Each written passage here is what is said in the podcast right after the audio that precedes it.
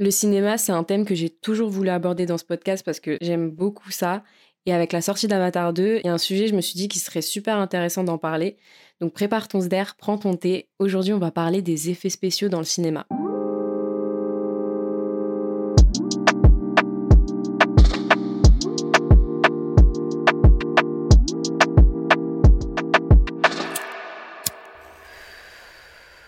Déjà, petit SO à mon prof de cinéma qui s'appelle Vincent Mirabel.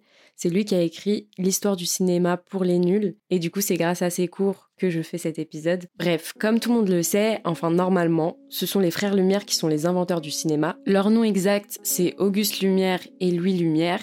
Et c'était des ingénieurs et industriels français. Ils tournent le premier film de l'histoire du cinéma à Lyon, et le 28 décembre 1895, il donne la première séance de cinéma public payante.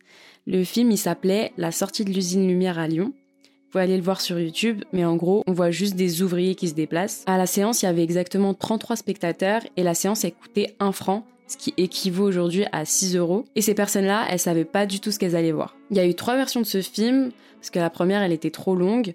Et ils ont refait quelques mises en scène, ils ont aussi mieux habillé les ouvriers. On peut dire qu'ils ont en quelque sorte inventé le remake. Les films que les frères Lumière réalisaient, c'était plutôt des films documentaires. Ils montraient la vie telle qu'elle était, il y avait beaucoup de mouvements dans leurs films, beaucoup de gens qui se déplacent, des trains, des voitures. Bref, le mouvement, il était très important parce que s'il n'y avait pas de mouvement, euh, bah, les spectateurs, ils s'ennuyaient. Faut savoir aussi que l'essor du cinéma, il vient du fait que les gens, ils voulaient voir des choses qu'ils n'ont jamais vues, comme par exemple la mer. Mais au fur et à mesure, les spectateurs, ils voulaient voir du rêve, ils en avaient marre de voir des trains, des gens qui se promènent, des gens qui font des trucs lambda du quotidien, ils veulent voir de la dystopie, ils veulent avoir des émotions. L'arroseur arrosé, c'était le seul film des frères Lumière avec une histoire en quelque sorte. C'est un jardinier qui se fait arroser par son arrosoir à cause d'un petit jeune qui l'embêtait. D'ailleurs, il y a un petit côté comique. Mais je sais pas si vous avez remarqué, aujourd'hui c'est le contraire. Les gens ils sont un peu saoulés des films hollywoodiens. De plus en plus de gens regardent des documentaires. Parlons de Georges Méliès. Georges Méliès, c'est un Parisien qui était magicien à la base et il est allé à la première projection publique des Frères Lumière du coup. Il était très intéressé par le cinéma et du coup il a voulu acheter la caméra des frères Lumière, mais bien évidemment ils ont refusé. Du coup lui, il en a acheté une similaire en Angleterre, appelée le kinématographe, et là il commence les films.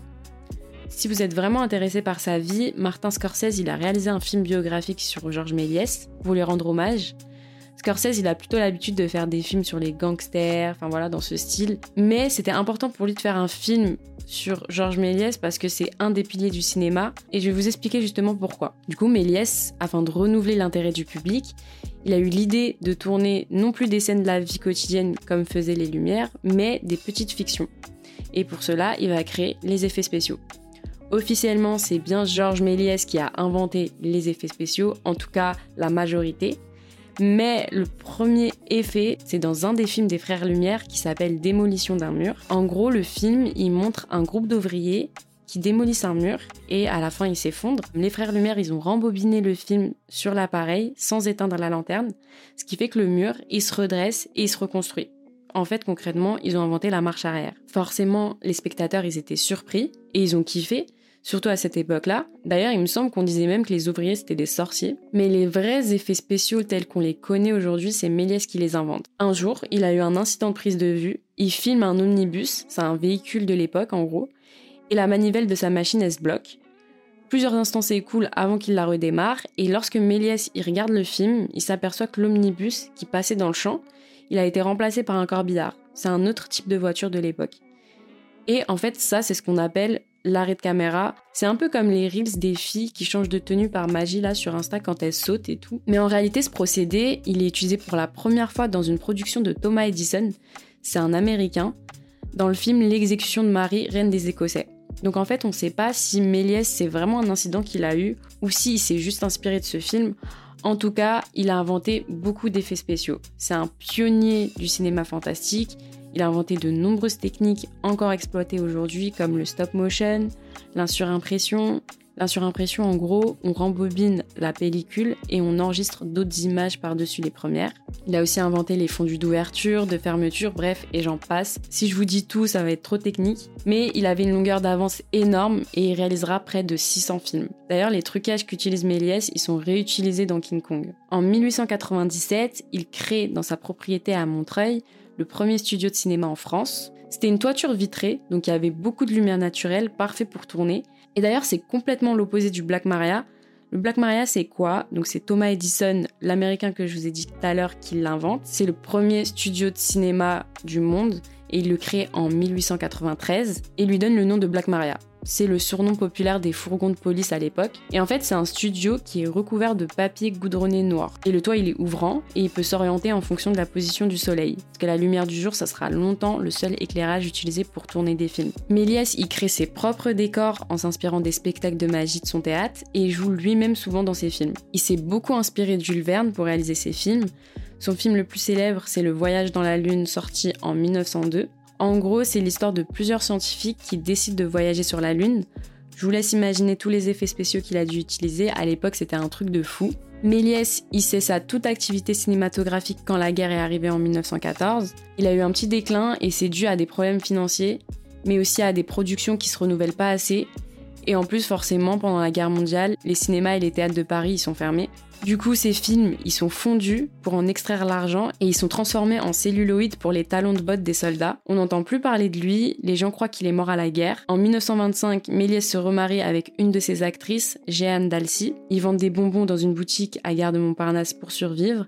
Et c'est là qu'en 1929, Léon Druot, rédacteur en chef de Ciné Journal, c'est une revue de cinéma de l'époque, il le reconnaît et il fait sortir de l'oubli. Du coup, la même année, en 1929, un gala est organisé en son honneur, lors duquel sont projetés huit films, les seuls retrouvés à cette époque. Quelque temps après, il va en maison de retraite et il meurt en 1938. L'arrivée du numérique, ça sera une révolution. On différencie plus le vrai du faux dans les films. En plus, les films avant, ils étaient lourds à transporter. Là, le numérique, vraiment, ça va faciliter la vie des réalisateurs. Dans Star Wars, si vous remarquez bien, dans la deuxième trilogie de 1999, il n'y a plus la marionnette de Yoda. Tout est réalisé en 3D. Tous les vaisseaux spatiaux, ils sont désormais créés à partir d'images de synthèse et les effets spéciaux, ils sont traités avec du matériel numérique Contrairement à la première trilogie où là c'était des maquettes sur un fond bleu. Mais c'est Jurassic Park, sorti en 1993, qui révolutionne le monde des effets spéciaux. Ils ont utilisé des animaux robotisés animés par ordinateur et c'était la première fois qu'un film faisait ça. Et puis il y a eu Avatar en 2009. Là c'était vraiment une révolution, je pense que vous en souvenez. Il faut savoir que Cameron, le réalisateur du film, il a reporté le tournage depuis les années 90 parce qu'il attendait que la technologie progresse pour dépeindre l'univers d'Avatar comme il le voulait. Le principal studio à avoir travaillé sur les effets spéciaux, c'est Weta Digital, créé par Peter Jackson. Ils ont utilisé un centre de traitement de données d'environ 1000 m2, utilisant 4000 serveurs ce qui représente 35 000 processeurs. Bref, en gros, c'est énorme et c'est une partie pour ça que c'est l'un des films les plus coûteux de toute l'histoire du cinéma. Je vais pas aller plus loin sur les effets spéciaux numériques parce que ça va devenir trop technique et vous allez rien comprendre. Je pense avoir tout dit. Bien sûr, j'ai vulgarisé le truc à fond, il n'y a pas tous les détails. En tout cas, j'espère que cet épisode vous a plu et on se dit à bientôt dans un prochain épisode.